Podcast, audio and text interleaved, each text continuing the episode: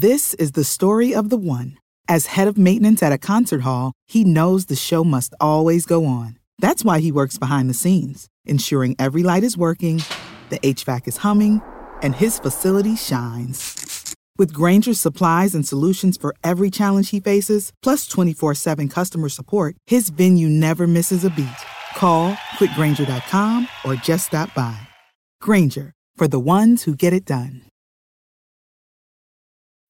When you need mealtime inspiration, it's worth shopping Kroger, where you'll find over 30,000 mouthwatering choices that excite your inner foodie. And no matter what tasty choice you make, you'll enjoy our everyday low prices, plus extra ways to save, like digital coupons worth over $600 each week. You can also save up to $1 off per gallon at the pump with fuel points. More savings and more inspiring flavors make shopping Kroger worth it every time. Kroger, fresh for everyone. Fuel restrictions apply.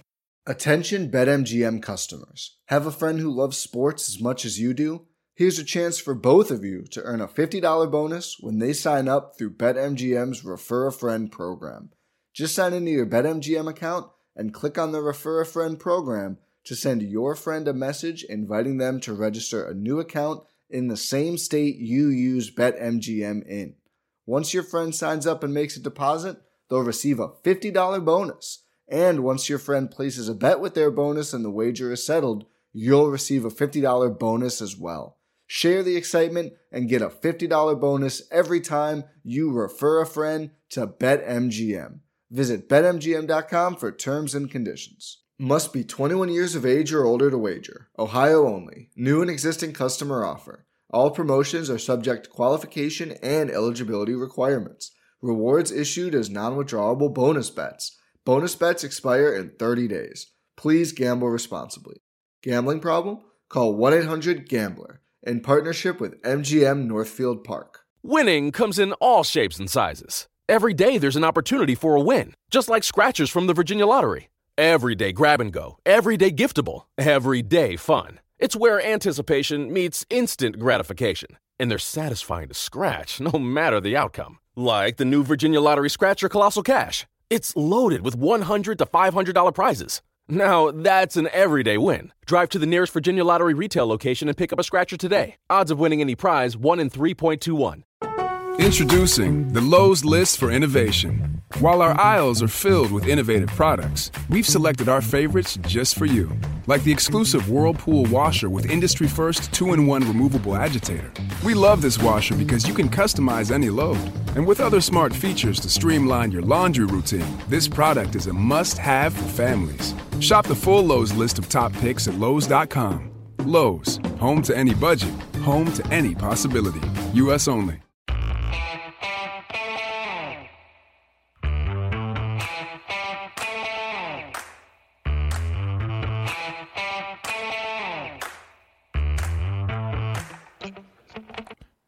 It's a, another film study, our last defensive breakdown of the regular season as we look back at week 17 as the Ravens closed out the season with the Bengals. Well, I guess the regular season. Ken McKusick, how you doing? Life's good, Josh. How about you? I can't complain. Uh, joining us, uh, it's been a maybe a month or two, and Sarah is back. Sarah, how are you going? I'm doing well. Thanks for having me back. I apologize for the last one. That, that COVID bang or Pittsburgh game threw us off. They we had to record on a night that I was going to a wedding, so I appreciate you guys last minute finding a new guest for me. All right. Hope the wedding worked out okay. It's a, a wedding during the time of COVID is a challenge. Small one. It was. It was very small, which is why I didn't feel like I could cancel. I was one of the few that got to be there, so I wanted to make sure I was full attention there. All right, very good. Glad uh, glad that worked out. Uh, anyway, we're thrilled to have you back, and we got a great game to talk about. The Ravens obviously off to Nashville for Sunday's game. We're excited about it. Maureen and I are heading out there to uh, to do it, ignoring all of the warnings to go with that. But we're we're we're going to continue our streak of going to playoff games, and uh, really looking forward to that. But uh, this game we got to talk about first from Cincinnati. I just an outrageous defensive performance. It, I mean, outrageous is right. When you have 11 possessions, seven of them are punts, and seven of those punts are six three and outs, two interceptions, one field goal, and then another possession, the game just ends. Like, mm-hmm. that is completely dominating the the other team. So that was very fun to watch. The Ravens just allowed 40 offensive snaps from the Bengals, which is the all-time franchise low. It's happened now three times. Once in the playoffs against Kansas City in 2010. I think we'd take that again if it happened this year. Uh, that was at Kansas City game. They won 30 to seven. Also, the other time it happened was the 11 sack game at Tennessee, which would be just fine for this next Sunday. We'll take that. We'll take that. I mean, 40, 40 snaps. We'll get into it more, but 40 snaps is ridiculously low. Mm-hmm. And uh, I'll let you get through the rest of your, your, your talking points on that. But uh, what a fresh defense this will be going into the Titans. Yes, let's. Talk, there's so many so many facets of that. Let's let Josh do a little business here. We'll come right back to it. Okay. All right, it's MyBookie, and just because the regular season's over doesn't mean that your time at MyBookie is over. In fact, now might be an even better time to hop on board and make sure that you're using the promo code Ravens, and they'll match you halfway and give you a head start on building your bankroll. You put in two hundred dollars, and you get an extra hundred dollars to play with. Joining and depositing is a simple process as well. And of course, taking money out when you win is just as easy. Uh, treat yourself to some extra holiday. Uh, well, it's not holiday anymore, so treat yourself to some extra cash this new year by investing in your intuition. And I looked earlier today. If you want to put money on the Ravens to win the Super Bowl, it's plus one thousand. Plus one thousand. Okay. So five dollars wins you fifty bucks. Not not terrible. So it's, you, it's it's better odds in your favor than preseason. Preseason, it was 650. Right, gotcha. A, so a longer price. So time to hop on board. Long and winding road for the Ravens to get here. Everybody expected them to win the division. Now they're a better price going into the playoffs. Uh, folks, I just want to remind the MyBookie folks there is a max of $500 on that bonus, we think. Still correct, Josh? Uh, yes, that sounds okay. right. I don't have it in. Yeah, that they'll match that they'll give you an extra five hundred dollars. Okay, if you put in just a thousand, they'll give you five hundred. Want to make sure people don't waste their first deposit and get the maximum value out of that. We're not getting any portion of that, by the way, folks. We don't get a portion of it, but I do want to see people get the best gambling value if they're going to do it. Um, let's talk about the about the rest that we just teased before the ad here. Uh, in preparing for these playoffs, uh, it could not have gone better in terms of having a fresh set of players. And in fact, a lot of what's happened this week has been remarkably positive news since the last game, since the Giants game, in terms of setting us up for the playoffs here. But they avoided any serious defensive injuries in the game. Are, are, you aware of any, by the way? Did you hear any from Q or from from other people after the game? I I haven't heard of any, um, unless I mean reporters asked about the injuries that we knew of. They didn't ask about Mekari. I wish they had asked about him. Um, mm-hmm. But all the guys that are kind of questionable John Harbaugh gave, you know, uh, hopeful news on all of them, uh, including uh, Yannick Ngakoue, Jimmy Smith, um, Sam Koch. He's he's obviously special teams, not talking defense, but uh, yeah, looking up, Ken. I mean, right at the right time for all these guys to be coming back. Yeah, it's it, it's outrageously good. Frankly, having Jimmy Smith back uh, we're going to get into the secondary in a minute in terms of what a change that is, but the amount of change we've had there in the last week is ridiculous. We talked about the 40 stops already. Um, one thing that I think sometimes goes unnoticed is just how good a snap manager Martindale is. No front seven player in this game had more than 27 snaps. That I just, from someone who looks at snaps week to week, that's outrageously good. and mine, you know, take out the penalties that are accepted, and they also take out any kneels or spikes, which I don't think there were any in this game. So, you know, it takes out a handful of plays, but still 27 snaps, extremely low when we've had Wolfe and Ellis and others playing, you know, 55 and 60 plus snaps in some games on the front seven. Uh, they were not taxed in this game even though the Ravens only activated four linemen for the game. So they activated four linemen. It's four guys they're going to need in the playoffs. In fact, I think next week against the Titans, they'll add Ellis to the group I of actors. So. Yeah. Mm-hmm. Yeah, you'd want five, wouldn't you? Yes, you would with Derrick Henry coming. Yes. Yeah, there you go. So you're gonna have to play a lot more three uh, down lineman sets. In this game, they didn't have to play much of that at all. So uh, you know, a, a, a, great game for the defense in that way. I thought there's other stuff going on in the game that I really liked. Uh, DeShon Elliott got taken out of the game after a hard hit late in the game, and it was fairly clear that Martindale wanted to, or maybe Harbaugh wanted to send a message. Hey, look, we're we're resting up for a playoff game here. Look at the scoreboard, dummy. and uh, and was really just telling him not to hit like DeShon Elliott does. You save it for next week, kind of thing. Elliott did go back in for the last two snaps of the game, so it was just a it was a discussion point, I think. So it was a, d- a hard delivering hit, not a hard hit that he took.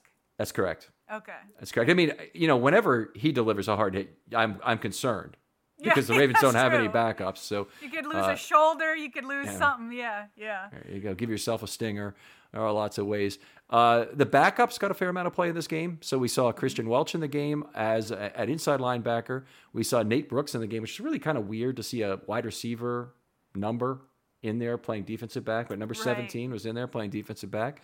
And uh, Jordan Richards got in for a handful of snaps at the end of the game, some for Elliott. And Clark missed two snaps finally for the whole year. Um, and he missed the last two snaps of the regular season to kill off a perfect season. I wonder how he feels about that after the interception. Good question. Right. Might not be important to him. But Well, anyway, just go ahead.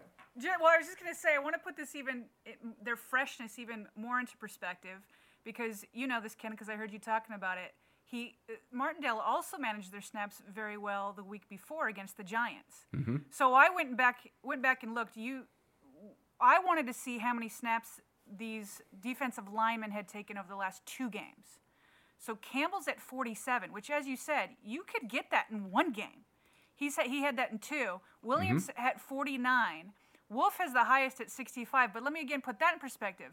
So he had 65 in the last two games. He had 56 alone the last time the Ravens played the Titans. Uh, Right. Madubuike, you know what I mean? So he basically played the Titans game over the last two weeks. Uh, and that was because Campbell and Williams uh, obviously weren't available in that game. Madubuike, um, 35 the last two games. So, so these guys aren't just fresh coming off of this game, it's off of both games. And that is going to be a massive dis- difference maker compared to the last time the Ravens played the Titans when like Wolfe played out of his mind, but they they just wore down by the fourth quarter. Well, if you can keep these guys fresh, they played so well in the first three three and a half quarters against Derrick Henry. You have this type of rotation going. You put Ellis into that. Uh, that gives me a lot more comfort going into that fourth quarter. That if they start well, they can also finish well against Derrick Henry. I completely agree, and and that was really to me was the biggest problem in that game. It wasn't Wolfe. I thought he played very well the whole time, but Ellis really wore down, and not having two nose tackles for a game was a big mistake. They had Aaron Crawford available from the practice squad. They could have brought him up for that game. They didn't do it. Uh, he would have made a big difference. I thought he played pretty well. I think it was against Pittsburgh. He finally got a chance, but uh, but he played pretty well the one time he was up, and I I was I was upset about that game, and Ellis very overworked and obviously they ended up going to overtime in that game and losing 30 to 24 but it was very much a Ellis had 58 snaps that game. I don't know Yep. how you you keep up on that. And Wolfe did where he was the one that gave up the. I think it was in overtime. He gave up that big run to Henry, and he even said at at the end of the game, he's like, "That was on me," but nobody can really fault him after playing 56 snaps. So, and the other thing is, is again against the the Bengals, the defense had 400 rushing yards on offense to get them mm-hmm. to, you know, 40 yards of time of possession versus 20. So, I mean, the Ravens offense had double the time of possession. You're not going to get that against the Titans because they have the same basically strategy. So, last time the Ravens played the Titans, it was almost split down the middle 31 for the Ravens, 33 to Titans. So, it, I mean, the Titans can hold on to the ball and, and churn out long drives also. So, that management and the and having all the healthy defensive linemen is going to make I think all the difference in the world. Yeah it, it, it, absolutely makes an enormous difference. And and you're right in, in the it's a very important thing to recognize is that in order to have a dominating defensive game you often have to have a dominating uh, offensive game where you're continually controlling the clock keeping your own guys fresh and it, it's it's snap count that really matters for staying fresh on defense, but it's time of possession by the offense that reduces snap count Yep. on defense too. So it's, a- it's a it's a couple of components you're really working on. It just the Ravens did a marvelous job of balancing that in this game. All right, let's get on to the second topic here, Yeah. which is how well the secondary looks relative to last week. And I want to set this story up because I was very down on what the Ravens did in the secondary against the Giants. I thought they took a big gamble. They activated only four guys. The fourth guy was Pierre Desir. So they had the option also to bring up Nate Brooks for, for that game. But in the first game, Humphrey actually got hurt, and they had Desir in the game as the as the last man standing, yep. not the next man, the last man standing. So, uh, you know, a scary situation. Anyway, not what they wanted to do. Compounded by the fact that they had Richards in the game to replace Elliott for a five snap streak as well. So they also had, you know, scraping the absolute bottom. Jordan Richards, you know, he he does not play on defense for the Ravens. I mean, he's he's now had I think maybe eight or nine snaps over his two seasons with the Ravens. So he's not a guy you want in the game, and and the Ravens finally have addressed their safety need this week. Yes, they have.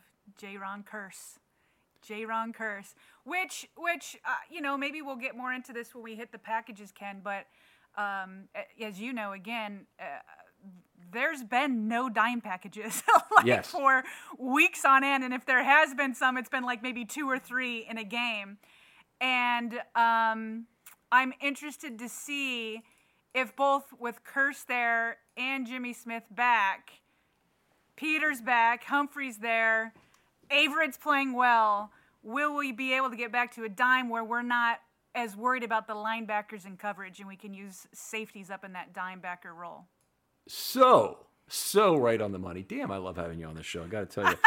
um, 163 dime snaps they played this year. Most of that, or a lot of that, was four corner dime they played against Pittsburgh, or dime they played earlier in the year uh, when they were trusting Levine more in the role and had Gilchrist also. Remember, we had Gilchrist for a mm-hmm. while earlier in the season. But now for the year, 163 out of 948. Just let me do a little bit of math here. So they're at 17.2%. It's interesting. I thought it was 16.9 going into that game. Anyway, what's, is, what, off the top of your head, I don't make you do the math. What's the percentage in past years? Would you say? Well, I was going to tell you. It's oh, 42.1% dime wow. and quarter packages last year, which was the most ever by the yeah. Ravens. Previous high was 34.5% in the 2000 Super Bowl year. And then the, okay. uh, otherwise, in a normal year, they've had about 28 to 30% dime.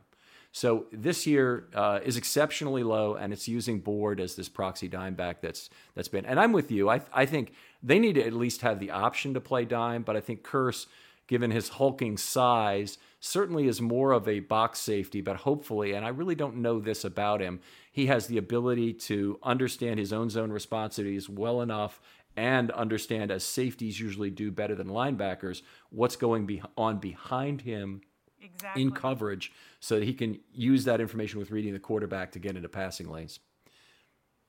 100% and and uh, we can get deeper into it i'm just uh, i'd be curious well i'll ask you this question when we get to the packages ken when, when we talk more about okay. the race car and all that but i do have a question for you there but but it's so my question, I'll get to it, is like a it's like a good problem to have. Like who like mm-hmm. who are you going to choose now to be in those dime packages when you have um, now you can ha- choose from seven. you know that you don't have to just like be like okay these are the only six that we have.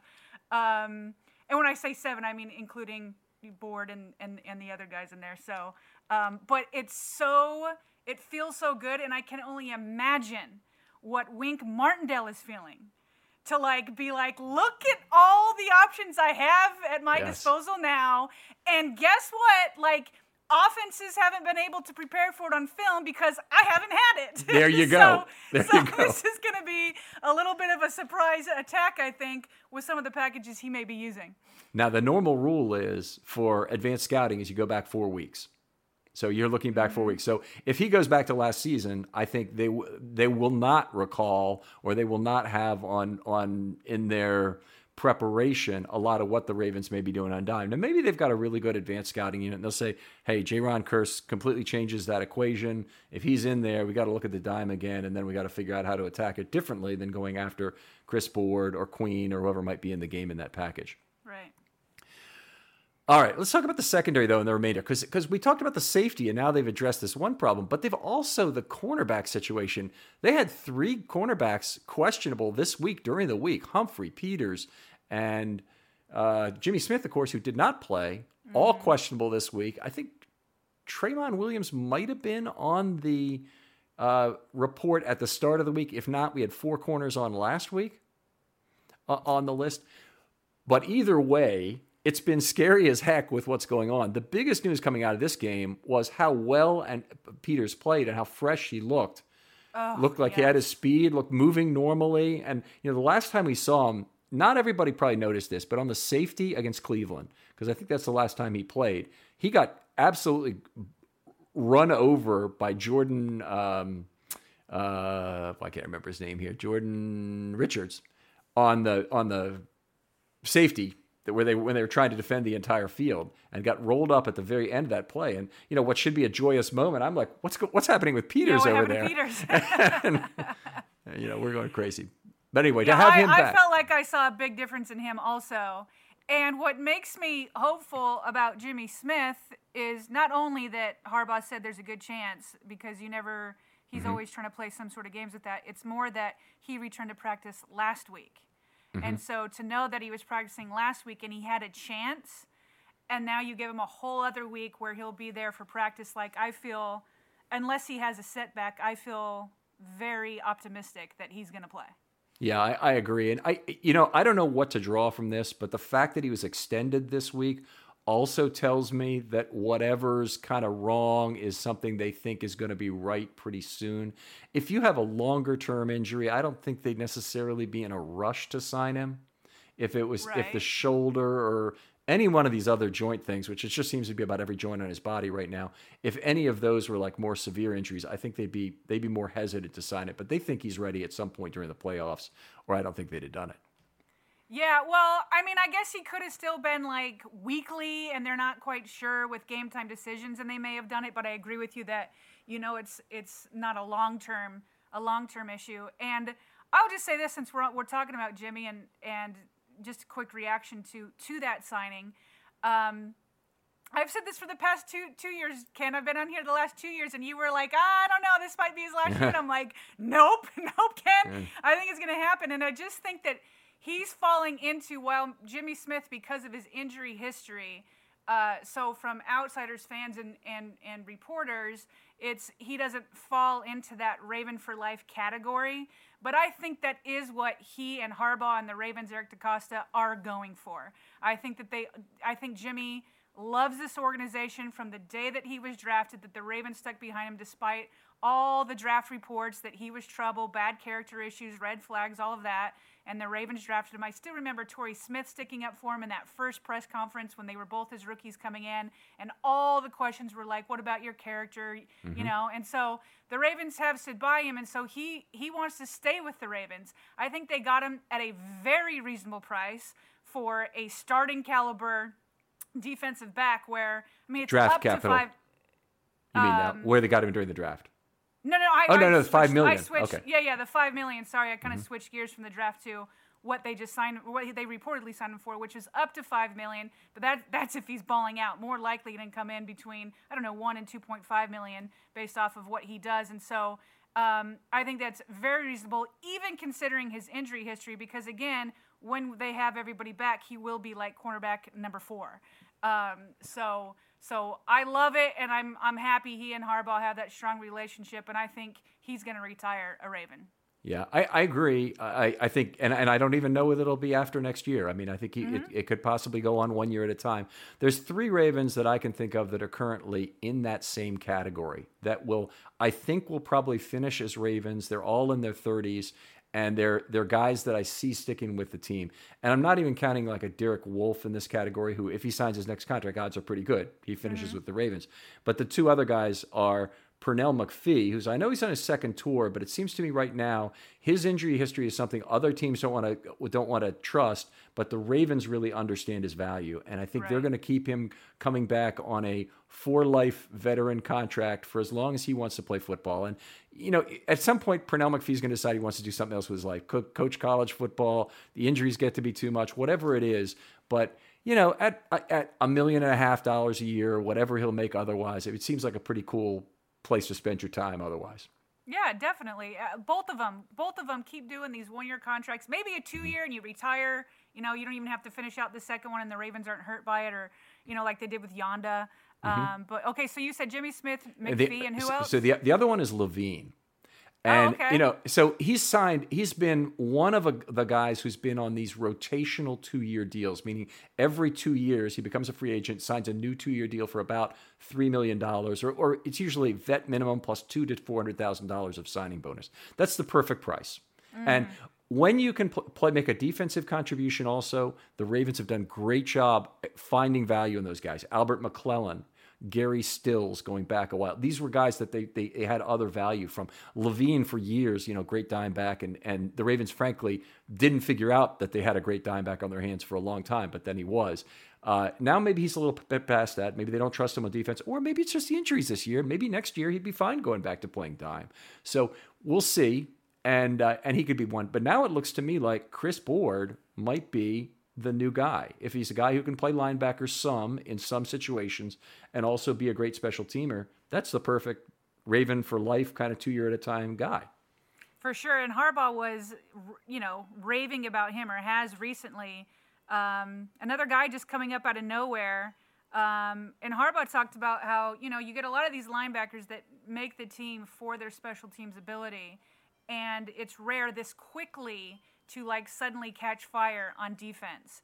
And Chris Board has been able to do that um, specifically as a pass rusher. Rush, you know, um, eh, not as much in coverage, although he had a sweet coverage play Yes. against Giovani Bernard, where he like I I I thought for a split moment that it was um, Marlon Humphrey because he was keeping up so quickly. You also had the four on the back of the jersey, but he was he was keeping up and using that sideline so like with with like defensive back savvy. I was like, where Yes. did this come from? you know, so so yeah, I think he's he's on um, he's definitely trending up. Yeah, I very, very positive about him. And the Ravens did have big hopes for Chris Board as a uh, playmaking linebacker, not just a special teamer when he was a rookie. And it didn't work out because of injuries. Got on the field for a couple plays and then not many the year after. I think he's in year three now and not year four. I think he's in year three. So they're at a point where they could sign him for two years here, or they might just decide let him go and then bring him back, kind of thing, which they often have done uh, as well. But anyway, I want I did want to talk about the cornerbacks. I kind of got off off target here. The Ravens now they're five cornerbacks that they had active in this game included Brooks, but it was Humphrey Peters, Averett, and Tramon Williams were the top four. They actually all got in the game together for one snap, but that's a pretty good core. You add back in Jimmy Smith to that group and discard Brooks. That's the best cornerback group in the NFL right now. Oh, without a doubt, without a doubt. And I just love, again, you mentioned Peters feeling healthy. I mean, they all complement each other so well. And Averett, uh, we'll talk about him later, completely coming on. So it's it's a fantastic sec- secondary if they can all be on there together. Yeah, smoke smoking game for sure. And uh, obviously, if you if you were going to be afraid of one thing about the Cincinnati Bengals, it's their wide receiver core. And they lost Tee Higgins early in this game, but they still have a pretty good group of wide receivers. Their quarterback had a 97 rating coming into this game. Well, in this game, 2.3 yards per attempt, two interceptions, and a 0.0 passer rating. This was the first time this comes from, I will give the appropriate uh, person uh, credit here, uh, Brent Dawson, who does some work on filmstudybaltimore.com. It's the first time in NFL history that a quarterback has had 20 plus attempts with zero sacks and a zero passer rating. First time in NFL history. Now, what that tells you is that it wasn't all the pressure the Ravens generated, and that's certainly true. We're going to talk about that a little bit later, but that's certainly true. It wasn't all pressure that generated the zero, and the secondary deserves an extra helping of the positivity, positivity after this. Oh, it's yeah. And again, to your point, it played it. The secondary played that well, and then we're about to even get another upgrade. Yes. so it, it's you know which which they'll need uh, for for a playoff run. So uh, next week they're going to play the Titans. What is your expectation? And maybe you've discussed this with other people like you or anybody else you might have discussed it with. In terms of, do you think Kearse will be active, given he's on the practice squad now? And also, uh, I guess I, I guess we're hoping certainly that Jimmy Smith is active for this first playoff game. Right. I don't know. I was thinking about this um, as I was preparing for this show, thinking about dime packages. Yep. Um, I thought Jayron Kearse because he was, you know, brought over from another team. He didn't have to go through, you know, six days of in quarantine because he was already taking, you know, the tests and all that. So when I found out he was eligible to play, I thought he might be active for mm-hmm. some sub packages, and then he wasn't. So, which isn't crazy. I mean, he only had you know three practices under his belt, and um, the Ravens like to do lots of different things on on defense. So. Um, it's hard for me to say because I can't see. I don't see what he's doing in practice. I can't see it. Hey, I'm sorry to interrupt here. We had a technical issue, so I'm going to send it to the commercial right here, and then we'll be right back.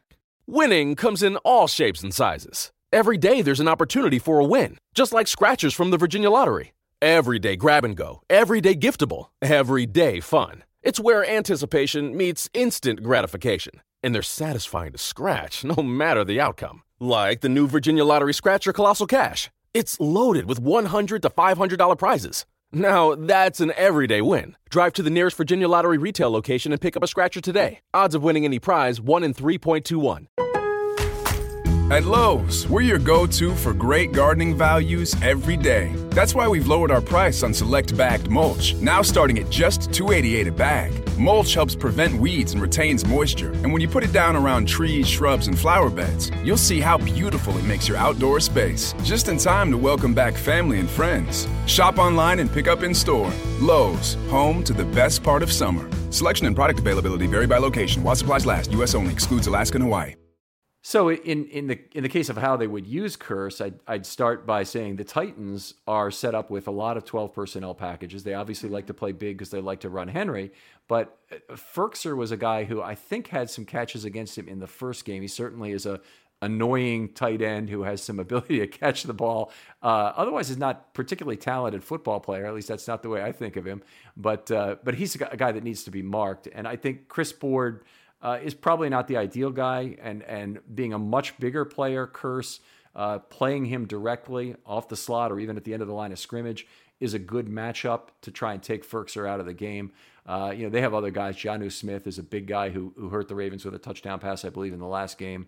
Uh, they have MyCole Pruitt as well, who's played some. So they they really do have the ability to play 12 and 13 personnel like other teams have not. Ravens really need an answer versus opposing tight ends for this game. Right, and I do like uh, Kearse's size. He's 6'4", 215, and I'm sure that um, Ravens fans will remember uh, late in the game all the defensive backs bouncing off AJ Brown as he went in to the end zone um, and and you know scored scored for the the Titans, and so um, there's certainly that need for for the size of Kearse so while he is playing that safety or he could play that dime back role, he brings he brings that size against a very physical Titans offense. Yeah, it's. I, I, think. I think he would have some run ability as well, and he's a tall, lean guy at, two fifteen. But still, that's bigger than than most safeties. The compact mm-hmm. safeties tend to be the better run defense guys. But still, I, you know what I like is the physicality he could apply to an opposing tight end right off the line of scrimmage. I think the Ravens have lacked that. You know, looking ahead to players like Kelce or Ebron or any of these guys that they that they might face in the playoffs. Uh, he's just a, he's just a very positive addition from that perspective. I like it. All right, let's see. What, what I want to talk about next? The next thing I want to talk about is a kind of a, a, a fluffy topic, but AJ Green, the Ravens, I, I, believe, have sent him into retirement with probably the worst game of his career. Uh, it had to be close. uh, just to, to relay, uh, replay this here, he had zero catches on six targets, uh, two interceptions. He did draw two pass interference calls immediately before the interception in the end zone by Peters, but. Uh, boy, was that a bad game. It it was a bad game. Uh, but to be clear, you think he's retiring? You don't think he'll go to another team for another try? Put yourself in a GM shoes. You're any GM in the entire National Football League. There's going to be crap on Twitter about wanting AJ Green back, and then there's going to be sure. all kinds of video from this year of two types. One of the lip reading type, on the sideline saying yeah. just just trade me. The other one is any number of clips where he's apathetic on interceptions, including the Clark interception in this game. That's I mean, yeah. for him not to put his hands up, try and punch at the football, do anything, unforgivable. Unforgivable. Yeah. I if I'm the quarterback in that situation, Brandon Allen, I'm I'm pissed at him for that. How old is AJ Green? 32 and he will be 33 on July 31st, I believe. Right. Well, I, I was my counter to you was going to be if if I put myself in a GM shoe shoes, uh, Dez Bryant just came back no. from three years. However, Dez Bryant has the ultimate hungry attitude. Yeah. Where he was willing to do anything. So if you add in what you were, you know, your lip reading as you as you phrased it kind of component, then you know the body language and all that isn't there like it is for for uh, Des. However, it I don't know, it wouldn't surprise me if somebody picked him up it, it, would be a pretty desperate team to really try and do it. I mean, AJ Green's had five yards per target this year. That's just terrible. I don't care yeah. who's throwing you the ball. Uh, what I'm the difference between Bryant and Green, and Bryant's been every bit as bad a receiver as Green has been this year, but Bryant is trying, and it's very evident in his run yeah. blocking how yeah. how much he wants to try and help the team in whatever way he can. So on the 72 yarder by Dobbins, yeah, there you go. He, a, a, run down the right sideline by Jackson. He also had a good a good block as well. I mean, he had he had multiple good run blocks in this game in a game where he obviously had a lot of opportunities with 54 runs, but I still liked every time I see him making a good run block. In fact, anytime I, I see any eligible receiver making a good run block, I'm happy. Right, right. Well, I do expect it on Twitter. And so I'm sure you will have fun slapping Ravens fans down, being like, no. I, I mean, no isn't he in a way the ultimate example you use for any 33 year old receiver people want want signed i mean I, basically my my rule is never sign a guy that age to a contract where you think he's going to be immediately productive because the Ravens offense is different from anything else in the league. They don't throw the ball that much. Receivers no. get unhappy. They have to do more blocking. They don't like that. You know, Antonio Brown here I think would have been a nightmare. I mean, it just I don't think oh. it would have worked out. Oh. Uh, so, you know, all these older receivers that everybody seems to want on Twitter, and I say that, I know 94% of the people on Twitter don't want it, but the 6% that do want him are very, very vocal. Loud. They're yes, vocal. They are. they are very, very loud. Yeah, no, I, I, I mean, whatever. This is defense. I, I know that the Ravens are 32nd in passing, but um, I like the route that they took with with these younger receivers. I'll just yeah. leave it at that. Me too. Me too. Let's move on to packages here because we, we've we've obviously you've been dying to talk dime with me, and anybody who wants to talk dime with me, I'm dying to talk dime with them. So, uh, talk about a little bit about what they used in the in in terms of packages. They did not play any jumbo. So, one of the interesting things was the the Bengals got first and goal at the one yard line. Well, there's no need to change package. We'll just play the nickel still with two down linemen. I can just tell you as a defensive analyst, it's very unusual that teams will do that. They'll at least put in their base defense when the other team's trying to, to run from the one yard line. Right. Uh, but but not the Ravens. They completely dissed the Bengals offensive line basically with this. And not only that, the Bengals then threw the ball. They got great pressure from the only two linemen they had on the field. and he threw one of the easiest flotation devices you'll ever see for a, for a, which probably – if he'd gotten control of the ball or a, a, a step earlier, I think would have been a pick six. Yeah, well, he, he, and, it, it, ended up not ma- mattering because J.K. Dobbins went and took care of the rest on like the next play or the next two plays. next play, yep. two plays later. Um, so I know a lot of people like, why didn't he try to run it back? And like as I was like trying to reply to him, there went J.K. Dobbins, and I'm like, it's all good. um, but no, that that is hilarious that they're a nickel, and and you're right. There. I mean, it was only two down linemen, but it just happened to be Calais Campbell and Brandon Williams, and they just went straight up the gut, and Allen was like fearing for his life, so he threw that floater. But a very odd um, call, but it, it obviously worked out. Uh, we heard a little bit of flack on Twitter today. Of course, like I don't know why my life revolves around Twitter, but once you have your TweetDeck up, what I would encourage people is if you've got multiple computers in your room, which I do, don't have TweetDeck up on multiple machines. It forces you to look at these same messages a couple of times, but I do, and I have to, I have to kind of you know, keep myself from spending too much time on it. But the thing I was noticing today was that Calais Campbell and Brandon Williams are the two defensive linemen who actually are back from the previous Tennessee game that, that weren't active for that game. So those are the two guys they put in at the at the at the goal line, and you hear a lot from Titans fans. Uh, what what kind of difference are two defensive linemen going to make? You think that's going to be what stops Derrick Henry? Yes. Well, yeah. I think that is the difference. yes. so anyway, good news there. Uh, Ravens played three snaps of base defense in this game the, the, the Bengals did not play much 12 personnel, but when they tried it, the Ravens put in their base defense uh, if it was done on early downs, and uh, they I don't have the yards per per play on those base packages right in front of me, but it wasn't particularly bad. The jumbo nickel they played 13 snaps. That did not end up as good. They had the, gave it up to 55 yard play with it. Jumbo nickel, three down linemen, one inside linebacker two outside Yeah. linebackers and nickel secondary. I put that one on DeShon Elliott. I mean, he should have. He just overran it and he only got. I mean, Yes. he had a clear line to go and blow that up in the backfield, and the angle was bad. He overplayed it and got one hand, and he went off for 55 yards. Luckily, Humphrey Yeah. saved the day on that one. But anyway, I'm sure that that hurt those jumbo nickel, nickel package numbers. That was uh, most of it. average One. Yeah. That was most of the damage. When you look at the jumbo nickel combined with the standard nickel, it's not bad. Five point three yards per play overall, but they were over seven with the with the jumbo nickel. The standard nickel, fifteen times, uh, used it against eleven personnel on early downs, and they alternated a little between those two packages in this game. Uh, Bengals averaged only three point six yards per play with the standard nickel. Uh, against the standard nickel. So already that's 20, 31 of the snaps right there. They only had nine other snaps they ran of any type. The rush nickel came on. That's the one with three outside linebackers, and they used that for four plays.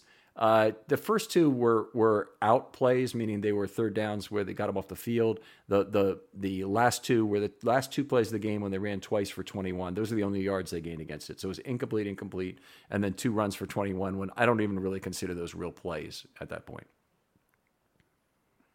Yeah. Okay. I've got nothing much to add there, Ken. Go ahead. All right. And then the race car. Of course, they played five times. They're four outside linebacker package, which is really now, I think, the signature defense of the Martindale era. It's the one package the Ravens never played before he showed up in, in 25 years.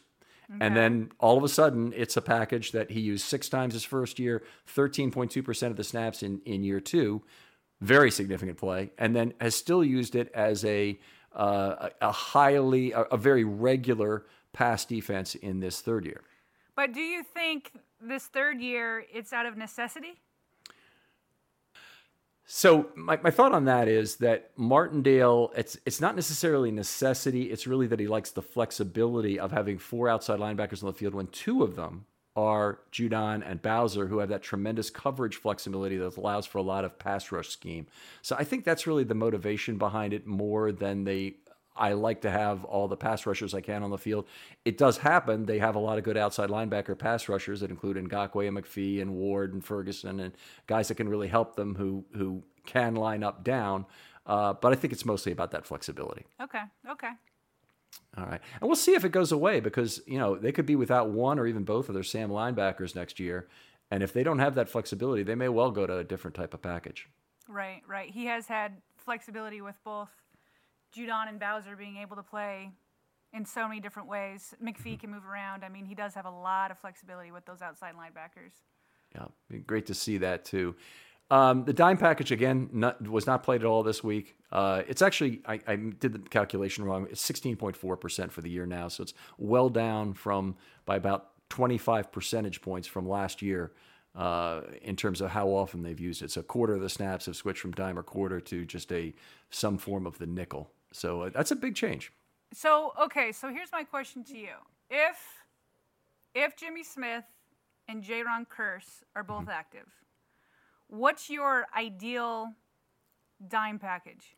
So if if it's there's going to be two types of dime packages that might be required in the playoffs. If they're playing Pittsburgh sp- specifically, they play a lot of four wide receiver packages that are either because they have 10 or 01 personnel in the field, meaning one tight end, but four wide receivers. Uh, with that, in those cases, the Ravens are sort of forced into a four corner dime that they played in the first meeting with Pittsburgh, and their their weakness there is that they don't really have two slot corners. So it'd be Humphrey and Tramon Williams would have to be the guys who would who would be slots in that, and then they have two outside corners with probably still Averett and Peters based on where we are now. Although, you know, having Smith as the first man up is tremendously valuable. If they if it's a matter of tight ends being used, so it's really a split tight end uh, that that's being used more frequently, like we might see against the Chiefs with three wide receivers, then I think uh, either Jimmy Smith or Jayron Kearse could cover the tight end along with three other corners, or it could be Smith moving back to the outside and Kearse on the tight end. I, I really don't know how to how they'll how they'll play it for sure. I always feel who, there's some. I'm who sorry. ahead. dimebacker? Who at dimebacker? Well, if if it's a, a regular dime with a third safety, then it's Kearse coming in. We didn't actually talk about that yet. The regular dime with a third safety has, has got to be Kearse coming in in the box. I, I, I think he's not a guy you want on the back end. I think you, you reduce the risk of coverage breakdown if you stay with Clark and Elliott on the back end. What about? I remember they did this in week one. What about Jimmy Smith at safety and Chuck Clark uh, in at dime? So that that would be another option. I, I'm not really eager on that. The reason is that I think Jim, you take injury risk with Jimmy Smith on the back end. Maybe it's the appropriate time because hey, we're in the playoffs. This is this is a time to win. Um, I think he does give you a little bit better player, but Jimmy Smith has so much value as the third or fourth cornerback. I wouldn't mm-hmm. want to risk that. It's just, eh, I mean, that's eh, if if all of a sudden you, you have Jimmy Smith in at safety, you get him hurt, and then a cornerback gets hurt, you really got problems. And so it seems like extra risk where Kearse would be almost as valuable in terms of his contribution to the package in total as Smith would be playing the back end of a dime look. Yeah. I'm I'm fine with any of those. I just need the inside linebackers on these third and longs To be out. to be out. like I just need them out. And I like that there's so many options now with defensive backs who are just you know, that's what they do. They they they're coverage and you know, Patrick Queen isn't there yet, isn't figuring out what's going on behind him. Board is improving, but I don't think he's, you know, excellent at it yet. And so uh, I just would like them them off in those passing situations. I mean, that And makes the most third and longs. Yeah, that makes the most sense to me. And I, I wouldn't be completely objecting to having Fort do it because Fort really understands what his shallow zone responsibilities are and probably has better read the quarterback ability than anyone the Ravens have otherwise got at the position. But I'm also okay if they just play Bowser off the line of scrimmage and he ends up taking that kind of role. And I'm f- absolutely fine if only Clark or only Kearse is in there with four outside linebackers, one dime, one down lineman, and five other members of the secondary. So you have a dime package that way with no inside linebackers. So they, they played that some. They played that some this year. Hey, so bring that on for me. I Yeah. like it. so we, we might see some more of that. That's the that's the that's one version of the race car dime they played early in the season. All right. Thank you so much. It's like the best New Year's present at all to be able to talk dime package with something somebody who really knows their stuff. Really appreciate that. it's fun. All right. Uh, let's talk about the pass rush here because there was this was a game where there was so little scheme. It's it's really remarkable. Okay, talk a, I'll little bit you- about some I'll specifics. Six of it. Yeah, yeah, twenty-one yeah. ample time. Sorry. Six of 21 ample time and space in the game, 29%. That's below average. The Ravens are at 33 and a third percent for the year. Um, they did only have six of the, those 21 AT uh, dropbacks were pressure events, five pressures and one quarterback hit. I know you'll say, well, there were two quarterback hits in the game, and there were, but one of them was late. So it was it was really after an ATS opportunity had already occurred. So I just want to make that point. Um, here's the big difference. They only had four blitzes from off the line of scrimmage this entire game. That's 0.19 per dropback. Last week against the Giants, 34 blitzes from off the line of scrimmage, which is, by the way, the most I can ever remember in 70, sorry, in 47 plays, which was 0.72 per play last week. So they, they blitzed one fourth as often and one, one eighth as often in absolute number. And do you think Wink did that based off of who the quarterback was with Allen? Yeah, I think I think it's definitely a game plan thing. So we're, we, we're we're seeing Wink be very specific about how he wants to attack, and you know we all we think of Wink as being a very aggressive guy. I just think he's a very schemy guy. He he wants to beat you with a scheme in addition to beating you with one-on-one matchups if he has that option. So if Campbell can win a one-on-one matchup, if if Judon can, if Ngakoue can, great. But we're also going to throw some scheme at you just in case. Right, right. Uh, They did have six stunts in the game. They developed three, uh, two pressures on that, so not particularly effective compared to what they've done in other games this year. They had six simulated pressures where they dropped two plus uh, from the line of scrimmage. Uh, that was okay, but not particularly special. The two deceptive rushes that included multiple elements, they did get a quarterback hit uh, and a pressure. The one quarterback hit was also the intentional grounding by McPhee. I did love the one, the one blitz. He didn't do it often, but the one where, um, who I think Chuck Clark came, Bowser came, Bowser came right up the middle, and Allen was like, "Holy crap!" He looked to his left. He can't run there because there co- here's comes Chuck Clark. Then he goes to his right, and there's McPhee. And as that's when he got the intentional grounding. McPhee obviously had him dead in his sights, and I mean there was no place for Allen to go. you almost felt a little bit sorry for him on that one. So when he did send those that pressure, uh, Allen really did feel it. Yeah, that that was a that was a great case where Bowser was lined up as a standing inside linebacker on the play, and we've seen some of that from mm-hmm. Judon, not as often from Bowser, but his ability to look for a gap and use his quickness to to get through a clean one is just he's he's extremely quick and extremely good and decisive about doing it. And in this case, the the Bengals really made it easy for him. They left a big gaping hole in the middle. It was, was wide yeah. open, Ken. I mean, there was I could have ran through that for sure, and I'm slow as molasses. So, yeah.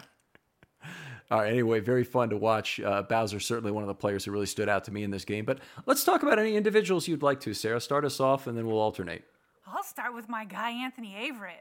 That guy is coming on, and uh, I mean, it's just it's so nice to have it. But um, two pass deflections, which I mean, you got to go back and watch them. I mean, they're just mm-hmm. they're just gorgeous. One of them, um, he had a, a, near pick. He read Allen's eyes. It was on second and thirteen, um, and he stepped right in front of AJ Green. We talked about AJ Green not having uh, any catches. A big reason for that, or one of the reasons for that, is Anthony Averett. Mm-hmm. Um, Anthony Averett did get that pass interference on on AJ Green it's was a little bit. what was that there? yes. Was that? It was. It wasn't a very good call. Yes, he was. It's, it's a bit ticky tacky because they just got their arms locked up, you know. But he's so long. We've always known that he's had this great body and he's got that athleticism. But but now that he knows how to use it, now that he's starting to anticipate things like that thing where he that play where he had the near pick, he had his hand on it he anticipated, he read the eyes, he knew that was coming, so he could jump it, you know? And that's what we've only really seen from corners. We've only really seen that from, I feel like, Peters, you know? Mm-hmm. So it was nice to see him anticipate. Um, John Harbaugh has been talking about Averett for a long time, that he's always seen him at the, as this starting caliber cornerback. And I feel like he's just with experience, like with most anybody, like when you go into the NFL game, you're going to go through some growing pains, and now he's had that because he was forced to um, that he's starting to trust his instincts more. So I love already the talent, the athleticism, the build, and now that he, it's the light is starting to come on. Uh, watch out. That is really great to see. Um, the Ravens are already so strong in the secondary, and he can only take it to another level. Yeah, it's it's he's a remarkable you know, find over, over the three years, you know, he had he had a very fine rookie year where he played 65 snaps and he looked pretty good. That's 65 snaps by my accounting. There's some penalties too, but he looked good in that year. And then he kind of took a step back, regressed a little bit. A lot of his playing time in 2019 came in that Arizona game where the Ravens had a lot of problems and they had to play four corner dime in that game. About the only other time other than Pittsburgh they've had to play it. And that he had some troubles in that game. So he didn't really step forward in year two, but he has played so well this year. I think the only game where there's kind of an impression that he didn't play well was that Dallas game, but that was schematic. Is they were trying to let all those Dallas receivers just have catches in front of them and basically slow down their offense down the field. It was just it was part of the game plan was to allow catches in front of them, and they did a great job of minimizing big plays from a really dangerous receiving corps in that game. In a game the Ravens had handily anyway at the at, at that time. Yeah, great, great addition. Who do you got on your list? Well, let me, let me talk one more thing about Averett because the other thing oh, okay. I loved, and you, you're, it's the, inter, the near interception I want to talk about. It reminded me very much of Peters' interception because Peters, same kind of thing, one hand, right arm extended, tip drill to himself, and Peters has a lot more experience, obviously, in playing the football uh, than than Averett does. But but he he made that great play. And Averett also, he was just like not even a half step late. You know, he was inches late in terms yeah. of getting the interception there, but sometimes that is all the difference. Uh, the other break on the football, uh, you know, to, to basically come to the same spot, I thought there was a flag out. I thought there was going to be some sort of an interference or a, or a holding call, probably an interference call, but he was he was there right on time. You look at that, there's no way they could have called interference on that. And it turned out to be some sort of formation or illegal shift penalty that they'd they'd called on the uh, on the Bengals. Well, what I would also like to just like it feels like until this last game there was a little bit of a turnover drought, and the Ravens are mostly um, mm-hmm. this forced fumble turnover team. Um, and and as you've pointed out to me before, um, when you get those forced fumbles, it doesn't always mean that you're going to recover them. And so you want mm-hmm. those interceptions, and and and so if if with Peters back healthy, if Averett just keeps getting better and continues to trust his instincts, it would be so nice to get, you know, an interception from him, another turnover. Because, I mean, these are the things, there's just so, just one or two plays every time in the playoffs, it's going to like change the game. And mm-hmm. if Averett can be that guy, well, holy smokes, you think it's going to come from Peters or Humphrey but but you don't necessarily expect it from Averett. So if he can be that guy, what a difference maker he could be. He's he's so close to doing that, Ken. Yeah, I, I, very exciting. The next guy I want to talk about is a guy I think has some of that ability, and that's Chuck Clark, who I think had just mm. a marvelous game. But you know, we have we've seen Chuck Clark in position to make some plays this year. He really hasn't done it very often. Uh, he's been on the football a couple times as a recover, at least once. Uh, he had the he had the interception on the sideline in this game. Uh, he did have he did have previous interception. He had an interception at Kansas City in either 18 or 19. Uh, but but he's been he he's it's not like he's not a turnover guy. I think it, the, the ball hasn't just fallen right. The Ravens are a team with Wolfe and Calais Campbell that gets a fair number of PDs that bounce up high in the air. Some of those have got to turn into interceptions, and that's where that's where a player like Clark playing in the box as the dime would have a better chance to generate those than than he does on the back end, uh, or or even in coverage of a tight end where he's got more of that man responsibility. So, uh, bringing Jimmy Smith back for the playoffs that'll add more ball skills that you're talking about to try and you know mm-hmm. generate you know turnovers. The other thing that'll do it is if if the pass rush can get going, uh, they can have some forced fumbles in the backfield. Those are much more likely to be recovered by the defense than the offense. So you got you got maybe a better chance there. In addition to to, to getting your hand up and, and on the football. Right, and Chuck Clark, and I mean, uh, just so many that he just seemed to read. Like he he, he broke on. Um, he made this breaking play on the ball for for a pass to AJ Green. Yep. And that was definitely going to be a reception, and he just came over and knocked it right out of his hands. Um, I mean, Clark was part of that intentional grounding, and then the toe tap, the toe tap, mm-hmm. given those like receiver skills, getting it in. I just, I agree. He was, he was, uh, he kept jumping out to me as I was watching the tape. All right. Who's your next? Uh, Tyus Bowser. Tyus freaking Bowser. I'm like loving him right now. Uh, and here's the thing that, like, again, watching, uh, I mean, basically, you know, what I do in preparation for this is I go back and I make sure I watch every play on the Game Pass. And I just, anytime somebody pops out on me, Ken, I just write a quick note. Mm-hmm. And it's Bowser's name when I went back through my notes to see who I would like, okay, who's the guy? Bowser, Bowser, Bowser just kept yep. coming up. And it's, you know, big things like sealing the edge. Um, I, I just over and over and over again. And I'm just like, thank you. That was such a problem last year. And and then there was the one, the one where he had the diving open field tackle on on a third down to force a punt in the second half at some point. And I'm just like, if he had missed that, that would have gone another, I, I, don't know, at least five yards, if not more. But just diving after it in this open field, and I'm like, where has this Tyus Bowser been for these first three years? But he is exactly, exactly, I think, more now what the Ravens envisioned when they drafted him with that that second round pick. Just, just, um, you know, not necessarily um, big, huge stats, but such an important part in sealing that edge. Yeah, I'm I'm very concerned about about what other teams, specifically the Jets and Patriots, are going to want him this offseason. They both got money and they have a good chance to outbid the Ravens. But uh, yeah, he's he's certainly a player that that brings an awful lot to this team. I want to go back to your process for a second because first of all, brilliant. That's exactly the way I do it, and okay. and uh, uh, you know, it's also when people always ask me about how do I get into this? How can I study film? Well, it, it's just do exactly what you said. is is basically write down the quarter in time and then yep. just describe the play. And when a player sticks out to you on on on a on a on a play, develop a shorthand that will allow you to relay that quickly. Whether you want to do that on Twitter or whether you want to, uh, you know count something, that's fine too. Or if you just want to watch film and try and like figure out what's going on play by play, just do exactly what Sarah said. She's uh, perfect description of, of exactly how it should be done. Well, and it's easy if you want to try. Go ahead and do it on this one because you only have to do 40 snaps. Yes, I was going to ask you, Ken. I was going to ask you. I felt like your defensive notes came out much earlier than normal, and I was like, is it because it was only Yes. 40 defensive snaps? Okay, yes, ex- you're exactly right. So, so my, my notes were done overnight for the first time this year. I was done like 4:30 or something, and uh, it's first time this year I've been done that early. Wow, good for you. All right, I'll, I'll take the next player. I'll take Marcus Peters. Uh, there were F, there were situations this game. Marcus Marcus Peters did not play perfectly. He was blocked on some run plays. One thing I'm, I'm noticing from Peters, and one of the things that that made him look healthier than he might have been is he was aggressive and physical. Now Peters, I think of being you know very selectively physical and and perhaps at the direction of the team, which would be smart, or perhaps just in his own decision making about his career, has decided to be less physical under certain circumstances. But I've been noticing a player who wants to come off the edge and make a play against the run more often than not. And I noticed that too.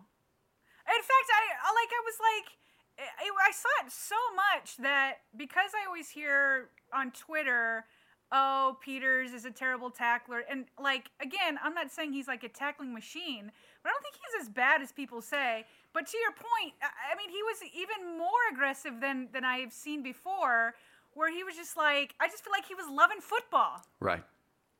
Yeah, You know, kind of he's like when, in when the Lamar moment. came back from COVID, this guy was out. Was he was out two weeks, right? And it's like, who knows when he's going to have an opportunity like this again, where he's on this caliber of a secondary, this close to the playoffs, this close to Mm-hmm. having a Super Bowl contending team. He just, he just, he was. I, I don't know. I, I agree with you. I saw him be very physical yesterday. Yeah, I, Even ve- though he didn't always, I mean, he still got a small body, so it's not like he was um, always, you know, laying the wood on people. But but he was definitely aggressive. Right. There's there's missed tackles and there's missed tackles, and Peters certainly accumulates some. But when he's an edge player, and this is often true of anybody who gets a free run off the edge, or even when they bubble the play and a lineman sometimes gets a missed tackle, you'll see PFF noted, and other other groups will have it. Like uh, PFR now has a a, a missed tackle total online that you can look at. Um, but when they miss, they'll often twist the running back in the backfield 135 degrees that is like 78% of a tackle right there. If you do that to a running back, he's he's not recovering to run for 25 yards, you know, How 90% did you come up with seventy-eight percent, Ken? That was yeah, such a yeah, because that's just the way I am. I, I toss a number out there. It- we, have a, we have a thing in actuarial work. You say go for precision instead of accuracy because no one's going to argue with precision. So anyway, uh, but it but it is. It's a it's a you're you're doing most of what you need to to make the the tackling contribution by taking that ball carrier off his track and either turning his body, forcing him to go to the tripod and maybe regain his balance, doing other things that a missed tackle can generate. And and very often a missed tackle leads immediately to a swarm over that that can be uh, kind of fun to watch. But anyway, I. I I, think I, I'm really down when when inside linebackers and safeties miss tackles. That's much more costly, particularly if they're behind the line or, or past the line of scrimmage. When when the tackles are missing in the backfield, generally it's not the, not the worst thing in the world. Right. Well, and I just want to say also, it's so, it's so Marcus Peters when when before he got the interception, he got called for that pass interference, which uh, and then and he was so hot with the refs that Chuck Clark had to come in and kind of like bring him back. But he feeds like you uh, to me, he feeds off of that anger, that like bitterness that the world's against me, which is why I think you hear him talking so much. And so the very next play, and it is, I, he just looks so he he looked so much more healthy because he was fighting that calf. And again, the turnover factor, the turnover factor, he brings it. Let me get some interceptions. I mm-hmm. need that in the playoffs. So it's so nice to see the way he played yesterday. Yeah, that that was really great. It was a it was a that was a, a fairly ridiculous flotation device. And the last time I can remember something being, I mean, look, it happens all the time that you get interceptions that are thrown up on floaters. But one of the really big ones in Ravens history was the one against the Texans in 2010 where they won the Monday night game. I think it was a Monday night game, not a Sunday night, but it was a prime time game anyway. I'm pretty sure it was Monday night, where it was in overtime, 28 28. Schaub had led this amazing comeback, and then he threw up a flotation device, and Wilson ran it into the end zone. They Josh we had Wilson? Josh Wilson. We had him for Haven't heard that a name in a year and change. Yeah. But anyway, he ran it in and uh, and that ended the football game. All right. I think you've covered just about everybody I wanted to talk about. I'm trying to think. I'll, I'll just add one quick thing. Sure. I just, I just seeing number 93 and number 98 lining up together warms my heart. It just warms my heart. I just love those two together, Calais Campbell and Brandon Williams. Uh, again, the pressure that, that they put on Allen to even have that flotation device. It just like to see a running back go into that middle of the of the line and like it's just a wall. It's so good to have that back. They both look, if they're not 100%, they look close to it. It's it's so nice to see them next to each other. I love it. Yeah, it's it, it is wonderful to have them both back. And to me, this is an entirely different game. Obviously, the gamblers think so in terms of, of what's going on here. The Ravens are, are three and a half point favorites, I think, coming into this game. Josh, you, did you look at that today? Three and a half point favorites. You can take a look for us right now if you Uh, want I on haven't my put bookie. it up, but I'll take a look All while you right. finish up. and and uh, you know it's a completely different game than it was last time and and this is this is a game where the Ravens should have a significant advantage I certainly feel like you know with having a, a, a full defensive line component they will negate a lot of what Henry brings to the table 100%. 100%. all right uh, always a pleasure to have you on Sarah let me see if there's anything up. mailbag we got to do the mailbag no we got to do our Yeah, MVPs we need to do the MVPs All right, do your do your MVPs, and then we can get to the mailbag. I, I you, you see my my list of MVPs here, right? Yeah, I do. Do you have anybody different? If you do, I we'll don't. go through. I don't. I don't. I I flipped Peters and Bowser. That was it. Okay. All right. Well, that's very Like, just- reasonable. Yeah. So I have number four, Averett. Number three, Peters. Number number two, Bowser. Number one, Clark. Obviously, players we discussed already at length, but a, a great game from all of them. I thought Clark in particular uh, did a lot of things really well. Was all over the field, but Bowser, boy, was he all over the field in terms of backfield, edge setting, coverage, anything that was needed. All right. What do we got in the mailbag, Josh? I know we got a Uh, heavy mailbag, right? Uh, we do have a heavy mailbag, but about 20 of them is basically the same question because everyone's looking forward to next week. Uh, so we'll get to that. We'll get to next week in a moment, but let's start with uh, Board and Harrison. It looks like Board has been taking a lot of Harrison snaps over the past few games. What do you think of this change, and does it say anything with Harrison's development? I, I think that I think that we discussed board quite a bit. I, I mean, I think that um, Harrison is a rookie. You already have a rookie in Patrick Queen. You, uh, they're not clicking yet in terms of like seeing what's happening on the offense as it's happening. And so you can't risk that that liability. And so I think that you're seeing Board and LJ Fort coming on more instead of Harrison. And I don't think that that should scare you about Harrison. I think he's a rookie and I think he will develop. I mean, again, we just talked about Bowser in his fourth year just finally breaking out. And so I'm not too concerned about that. But right now, we're not trying to develop. You know, we're not trying to develop these rookies. Like if you're not good to go, cool, we'll get you we'll get you over the summer. We'll get you in training camp and then we'll try you again next year. But right now, it's time it's playoff time. It's do or die time. And so I think what you're seeing is LJ Fort and Board just being a step ahead of where where Harrison is, but that doesn't concern me for Harrison's development. No, I, I, I would agree with that. And they play kind of different roles, Board and Harrison. Board is a passing down linebacker, so they have him in there for those packages like these as a proxy dime back, as I've as I've called it. Uh, Queen is a Mike linebacker, even though that would be the place where he could get more snaps if the Ravens decided Queen is not the right size to play against Tennessee. Harrison could be a bigger guy that could take some additional early down Mike steps, but Harrison so far has playing been playing an early down will role that he really shares with Fort. The guy's losing out on snaps this year, in my mind, is Fort. You know, Harrison's played about 25% of the snaps. Fort played very well last year.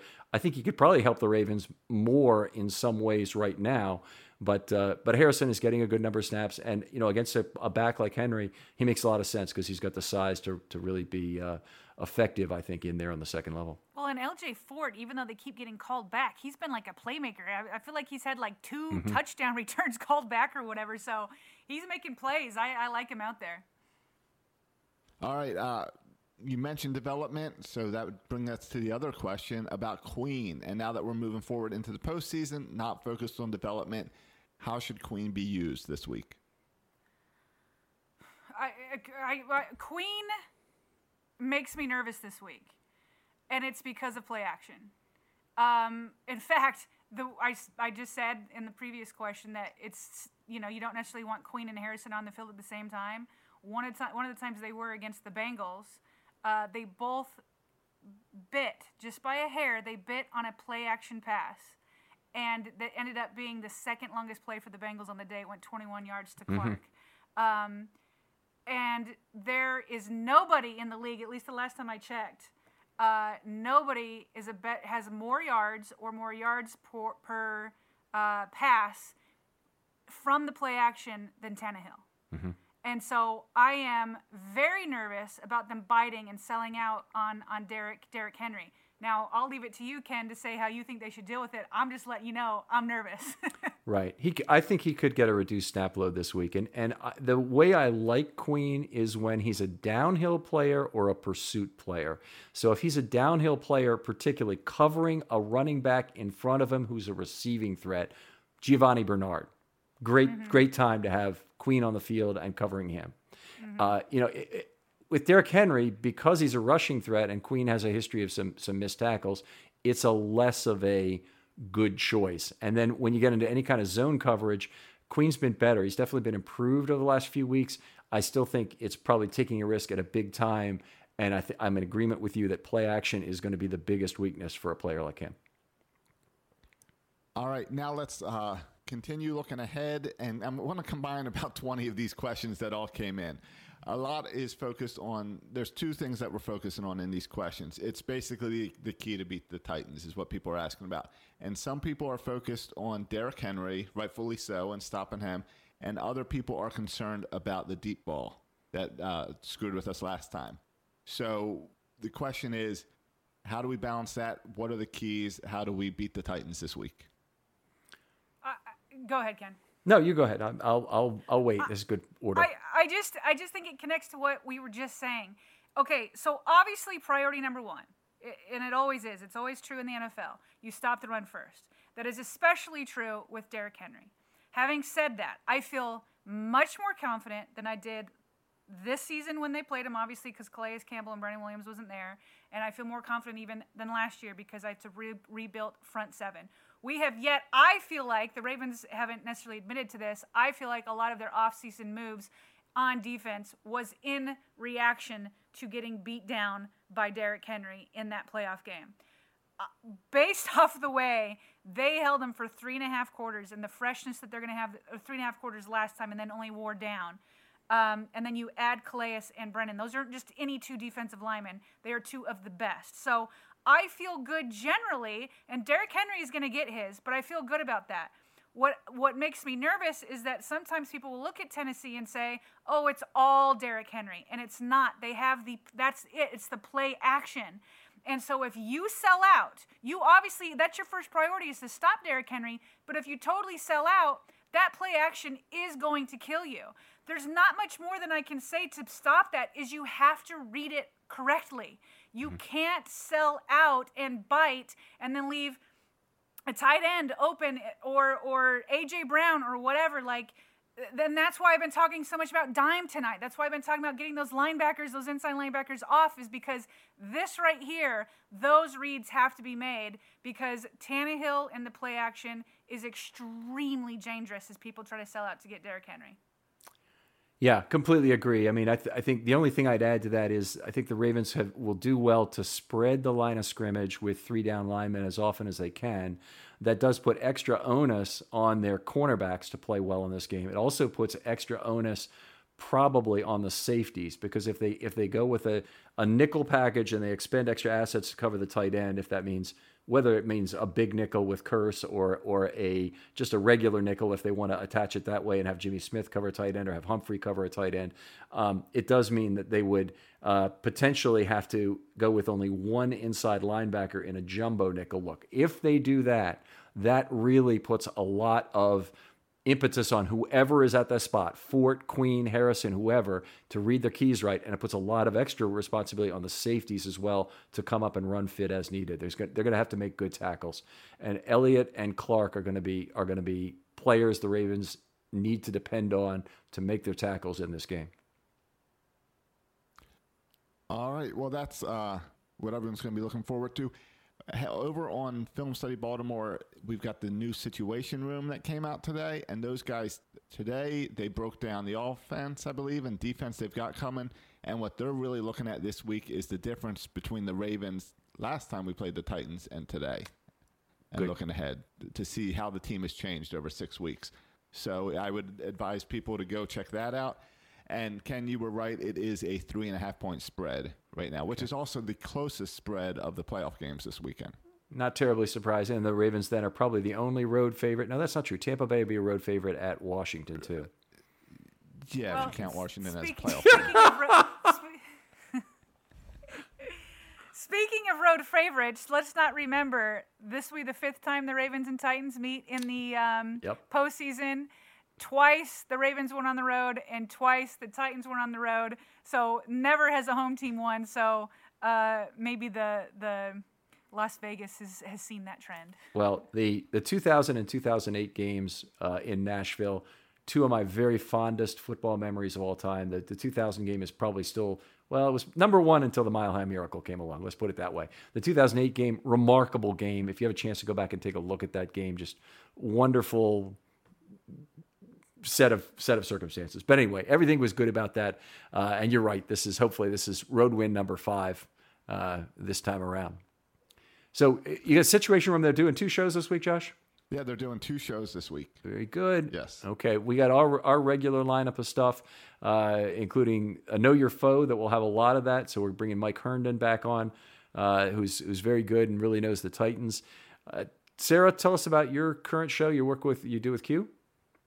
Yeah, so uh, we just put it on through Twitter, so you can go to SG Ellison. Or, by the way, Q, through administrative stuff, lost his Twitter account.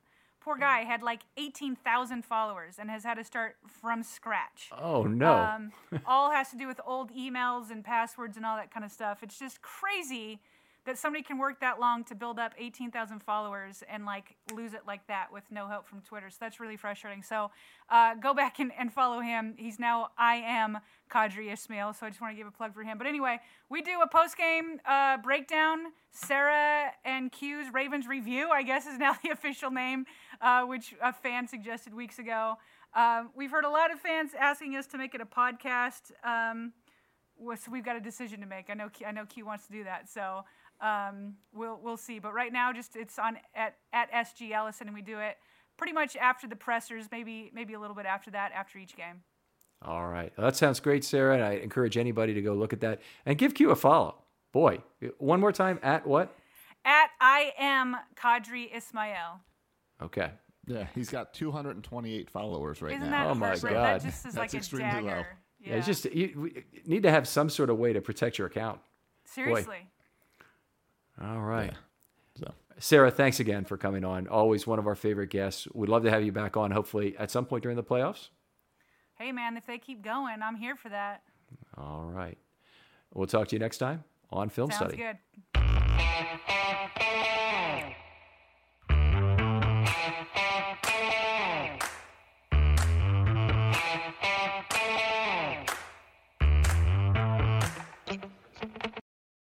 Winning comes in all shapes and sizes. Every day there's an opportunity for a win, just like scratchers from the Virginia Lottery. Everyday grab and go, everyday giftable, everyday fun. It's where anticipation meets instant gratification, and they're satisfying to scratch no matter the outcome. Like the new Virginia Lottery Scratcher Colossal Cash. It's loaded with 100 to $500 prizes. Now, that's an everyday win. Drive to the nearest Virginia Lottery retail location and pick up a scratcher today. Odds of winning any prize 1 in 3.21. Introducing the Lowe's list for innovation. While our aisles are filled with innovative products, we've selected our favorites just for you. Like the exclusive Whirlpool washer with industry first 2 in 1 removable agitator. We love this washer because you can customize any load.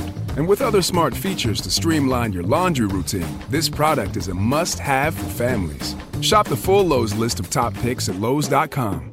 Lowe's, home to any budget, home to any possibility. U.S. only. This is the story of the one. As a maintenance engineer, he hears things differently. To the untrained ear, everything on his shop floor might sound fine, but he can hear gears grinding or a belt slipping. So he steps in to fix the problem at hand before it gets out of hand. And he knows Grainger's got the right product he needs to get the job done, which is music to his ears. Call, quickgrainger.com, or just stop by. Granger, for the ones who get it done. When you need mealtime inspiration, it's worth shopping Kroger, where you'll find over 30,000 mouthwatering choices that excite your inner foodie. And no matter what tasty choice you make, you'll enjoy our everyday low prices, plus extra ways to save, like digital coupons worth over $600 each week. You can also save up to $1 off per gallon at the pump with fuel points. More savings and more inspiring flavors make shopping Kroger worth it every time. Kroger, fresh for everyone. Fuel restrictions apply.